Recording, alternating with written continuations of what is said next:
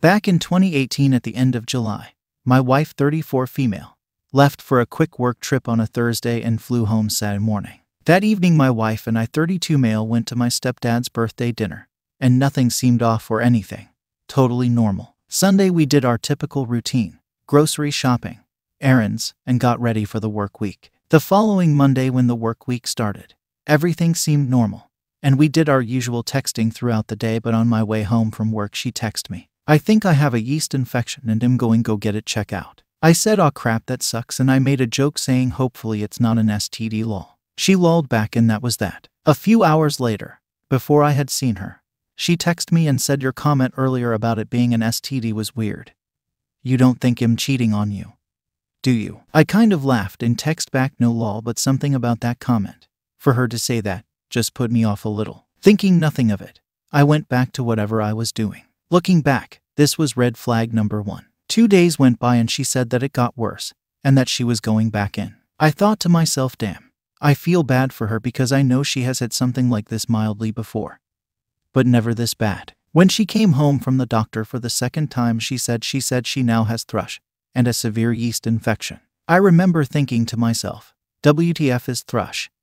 And she explained to me how it's a throat infection. I remember joking with her saying, Well, if you're sick, stay away from me because I don't want to get sick and am so glad I did stay away. Looking back, all of this was red flag number two. For the next couple days and into the weekend, she was pretty much bedridden. She called into work and did some work things from home that she could. I remember not getting too close to her those handful of days and just kind of looking at her while she was either in bed or on the couch and just feeling bad. She was clearly sick and there wasn't really anything I could do. The following week, as she started to feel better, that's when I noticed something was going on with her. One day I came home from work and she was crying on the couch. I asked her what was wrong. She she said that she was going to start seeing a counselor. I was a bit puzzled, but I said okay, and that if I was going to go too or if I needed to go. She said no, and that she just hasn't been feeling herself and needed to talk to someone. I said okay. Red flag number 3. A few days later I get out of the shower and she's sitting on the bed crying again. I asked, "What's going on?" She said to me, "Is this as good as it gets? Is this what we want? I this what you want?" Is this what I want? Is there anything more to life than this? I remember being a little caught off guard because it took a second to register what she was asking. I didn't really know what so say and I asked her like what do you mean? She just responded with a never mind and I can't recount what happened after that. Then on August 14, 2018 at 9 p.m. we are getting in bed and she starts crying again. I ask her, "What's the matter?" and she starts crying even harder. I told her, "I know something's been going on these last couple weeks, and whatever it is, I just want you to know I love you. And whatever it is, we will work through it. She said, I can't tell you. If I tell you won't want to work it out, it was in that moment I started to feel the butterflies. Adrenaline or whatever you want to call it hit my stomach. And I said, please tell me. Then she hit me with it. I had a one night stand. It was in that moment all the reflags, all the little things that were going on in those previous weeks all came together. Like one big puzzle. Here's the story. When she was through with work for the day, she went to a bar to have a drink before going back to her hotel. She sent me a picture of the beer she was drinking, and I said the nightly love you good night. While she was at the bar, she met a guy with the same name as me, go figure. She ended up talking to him all night and having a few more drinks, and they left the bar about 2 a.m. They went back to his house and where she then sucked his dick, and then they has sex without a condom. I asked her if he cumed in her. She said no and that he pulled out and did it on her stomach, but I don't know for sure. Turns out he had herpes and ended up giving it to her, and that yeast infection and thrush in her throat was actually the herpes outbreak. I remember feeling absolutely heartbroken, devastated, shocked, and in disbelief when she told me everything that had happened. I was pretty messed up for a few months following D Day, so much that I had to get on meds for a while to get me straight. I knew something was physically wrong with me because I felt like total shit all the time, and turns out I had a BP of 149 over 127. No wonder I felt like crap. I would say we had a good marriage. We were everyone's favorite couple. My dad even called us Ken and Barbie. I'm just trying to give you some context because we were not dysfunctional or have some serious and obvious marital issue. But I guess what happened kind of proves otherwise. I remember when I told some of my close friends and family.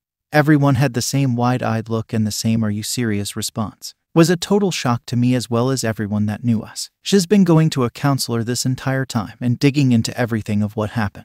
The whys, the hows, the what's, all of it. She has me told she doesn't know why, out of all the times she's been hit on by guys, why she gave in this time. It doesn't really matter though, because what's done is done, and all it takes is one time to bring a marriage crumbling down. She did say he made her feel wanted, gave her attention, and I guess validated her by telling her she was beautiful. If that's all it took, she has her own issues to deal with, and unfortunately, she wants adult enough to really get them out or say that something was really wrong before it was too late. I understand that it takes two to tango, and I had a role in all of this, but I can't take any responsibility for the way she acted, treated me, her, our marriage, and the damage she has caused. I can, though, understand where I should have been better as a husband. I should have been more attentive, more present, just more of whatever she felt she needed. Lessons learned. It's been over a year and a half. We are separated, but this is still a major roadblock for me in my life. I have chosen to walk away from her and our marriage, and I struggle because this is never what I wanted. She wants to stay together and make it work, but for me, the damage is too great. Over this last year and a half, I do think she has tried to do the right things to try to make it work, but with the STD involved, I just can't. With all of what happened and knowing the details, I just can't do it. And guess when I say I can't, I'm really saying I choose not to. For me, the disrespect is too great, the humility too much, an act that was just uncalled for. So selfish. It's said because she knows she ruined a perfectly normal marriage and wishes she could take it back and wants a redo. But she made her choices that night, plenty of them that led her down that path. I don't think you'll ever understand how she could leave the bar with him, get in his car, drive with him, get to his house, go inside, go into his bedroom. There are so many gates and red flashing lights and ringing bells and all that. It's just unbelievable. But she made every one of those choices. I've tried to be aware of my pride and keep it in check. And I ask myself, why can I not move forward with her? For me, it comes down to my values and beliefs, and what has happened goes against everything I believe in and stand for. Lots of cognitive dissonance. Then the whole herpes aspect that will never go away, and will always be a constant reminder of what she did and I choose to not put myself at risk of getting it. Mentally and emotionally, it's just too much. Plus, I just don't see her in the same light, or view her the same way. I've lost the respect and admiration I had for her. There are a lot of layers to this onion, and it's crazy how something like this can change your entire life, physically and emotionally. Thanks for reading. I hope this helps you in some way. Keep your head up. You still have a life to live.